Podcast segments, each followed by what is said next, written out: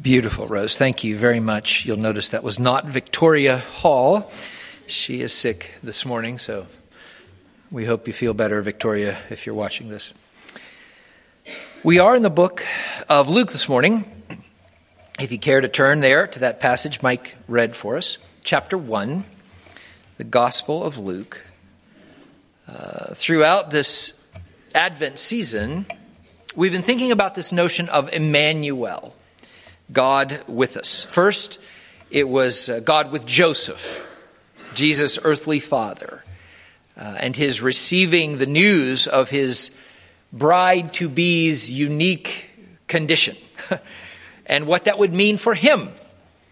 Uh, God's withness brought Joseph great difficulty in the short term, but also uh, it brought great blessing. But we said that uh, Jesus' birth was far from God's first attempt at Immanuel, being with us. Uh, his creation. Centuries before that, 700 years before, we saw how God was with the nation of Israel. Even though their own king, King Ahaz, rejected him, God still made and then kept his promise of withness. Because God always keeps his promise and because God wanted to be with them, his people. Last Sunday, we looked even further back in time, clear back to the Exodus, and how as God led his people Israel out of slavery in Egypt, he asked them to build a special tent for him so that he might be Immanuel, God with them right in their midst, even in the wilderness, even with all the tensions that existed between His holiness and their sin. God wanted to be, and He wanted His people to know that He was with them. Immanuel. Our world tends to think of God, if they think of Him at all, as more of a detached, holy other, you know, sort of being, uh, an unfeeling, disinterested power in the sky. Uh, but that's not at all who God is. Uh, God's heart desire, what moved him to create in the first place, is to be with us. He wants to be with humanity. The only creature he made in his image and the human story is filled with his efforts to make that happen. To be fully with the God who made us, and so to be for all time whole and complete. That is heaven. That is heaven to us. But amazingly, that is also heaven to God. Believe it or not, his great desire, the purpose behind all that he has done, is to be with us. Ever since the fall, his pursuit is to be wholly reunited with his human creation. But how to do that? Since sin damaged us so badly. Uh, that required forgiveness and restoration on God's part. And that required Jesus to come. And that required Mary. Because, in spite of what our crazy world thinks today, to bring forth a baby does require a woman. And in Mary, let me tell you, God chose a great one. A great one. Just like we said about Joseph, you know, Mary was, in most ways, typical of her time. Uh, I would imagine her greatest goals in life were, were probably to be a faithful daughter and to have a good marriage and a healthy family and a loving home. What God offered her, of course, was in the long view much more than that. Since through Mary, God brought his supreme blessing to our world. And yet that was all long term, you know? Uh, that would only be fully realized after Mary's earthly life was over. In the short term, though, the cost to Mary of God's blessing, the cost of his withness was high. And it brought a lot of difficulty into her life. Verse 28 tells us the angel greeted Mary saying, You who are highly favored, the Lord is with you. Now, if we were to hear those words today, we'd likely think, oh, this is great. I'm in for something really good. God must be going to give me just what I want for Christmas. And yet you notice that Mary did not respond that way. We're told in verse 29 there that Mary was greatly troubled, in fact, at the angel's greeting. There must have even been some measure of fear in her response, since the first thing the angel says in reply is that she need not be afraid. Gabriel's a perceptive angel, he could sense what was going on. There's a weightiness to God's withness that Mary understood. She seemed to just implicitly recognize that God's blessing, God's favor, God's withness does not automatically mean sunshine and lollipops and lives of ease and riches for us. I mean, think back through history. How many people through history has God chosen who at one time or another turn around and say to him, You know, would you ever maybe consider choosing somebody else? But Mary was different. Mary was not an instant gratification sort of girl. Uh, she was deeper than that. She had a much longer view than most in her world did, than most in our world do today. And that is very likely the reason God chose her. He tends to use people like that, you know. Uh, Noah, Abraham, Moses, David, Isaiah, Daniel, and, and just about anyone else he's truly been able to use through the ages, he seems to choose them because they can see the bigger picture, the long view. And so they can trust God for a greater blessing than that which they may see at the moment. Mary was like that. Mary was willing to pay the cost in herself in the short term to bring God's greater blessing to the rest. Which is just what Jesus did when you stop to think about it. Just like his mother, Jesus paid the price, not only in his body, but also in his reputation and in his future, in his relationships, in every aspect of his life, Jesus paid the short term price in himself to gain God's long term blessing for the many.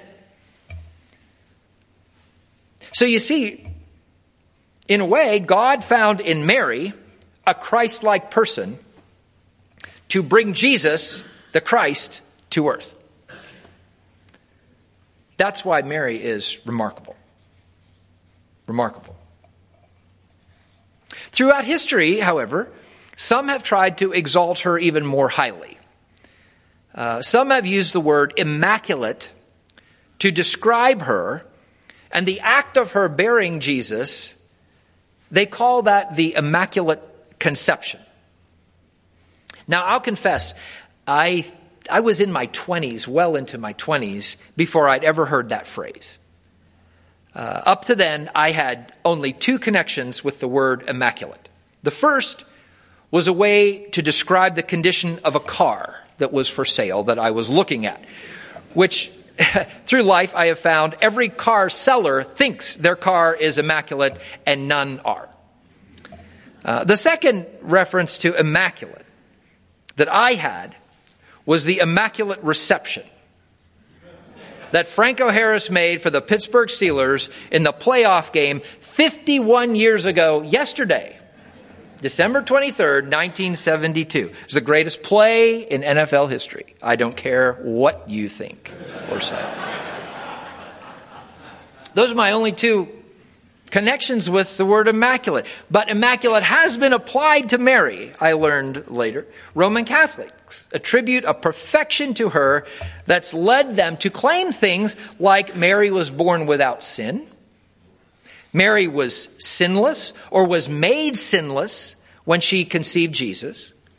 Mary remained sinless for the rest of her life.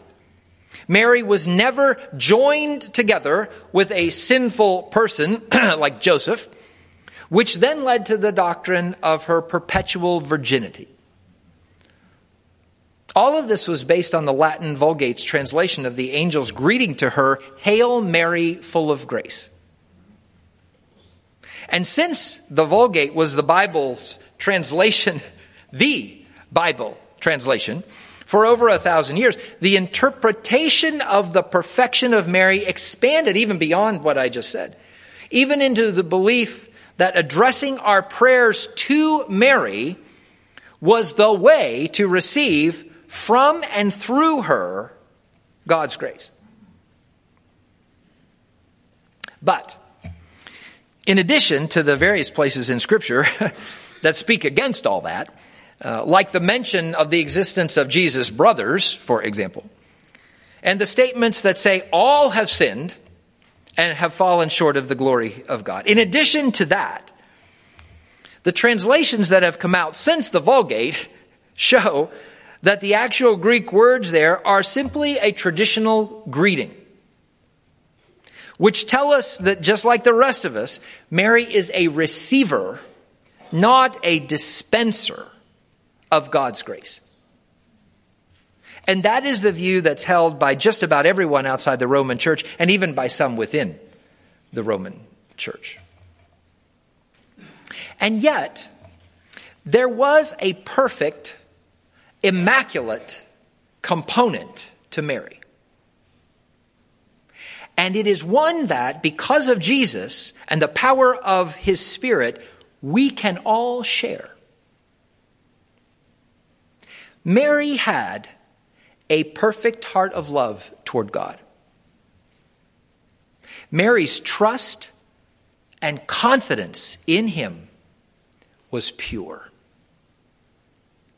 She was willing to put everything she was on the line, to give it all away if need be, for the sake of obedience, to do what God asked her to do. Gabriel's description of what God had in mind for her certainly left her with questions and concerns. At the very least, she knew that if she agreed to this, her life was going to be upended. And yet, Mary's response was simply, verse 38 there, I am the Lord's servant. May your word to me be fulfilled. That is a pure trust in action right there. That is a pure trust in action. Now, it's easy to trust God when things are going well, isn't it? It's a lot harder when life takes unknown, unexpected, difficult turns, like Mary's did. That's when faith is tested. And Mary's proves to be as perfect a faith, as immaculate a trust, if you will, as a person can have. To know, to know that going along with what God says means things are going to get crazy in my life. But to go along with it anyway, that is trust. That is belief. That is faith. That is confidence in the goodness of the one calling the shots, you see. So Mary was not, in the sense of sin and brokenness, immaculate. No, she was not. But it is hard to imagine how God could have found a more perfect person to work his perfect plan for bringing his perfect son into our imperfect world in order to make imperfect people like us perfectly trusting of him.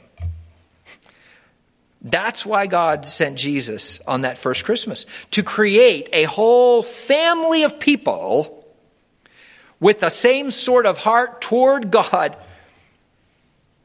that Mary had. immaculate intent, immaculate motivation, a perfectly pure love for God. Jesus came to make that possible in you and in me. He didn't come to save us in our sinfulness. Jesus came to save us out of our sinfulness, to make us holy like He is holy. So God might be with us and we might be with God forever. Forever. You know, I wonder how long it took Gabriel to find a girl like Mary who'd trust God that much. I wonder if any others were asked. I wonder if, if some were asked and, and they said, oh, no way, when they realized the short term trouble involved, regardless of the long term blessing. I wonder what God might want to do today if He could find some people with a confidence, a trust, like Mary had. Might you be someone Gabriel looks for today?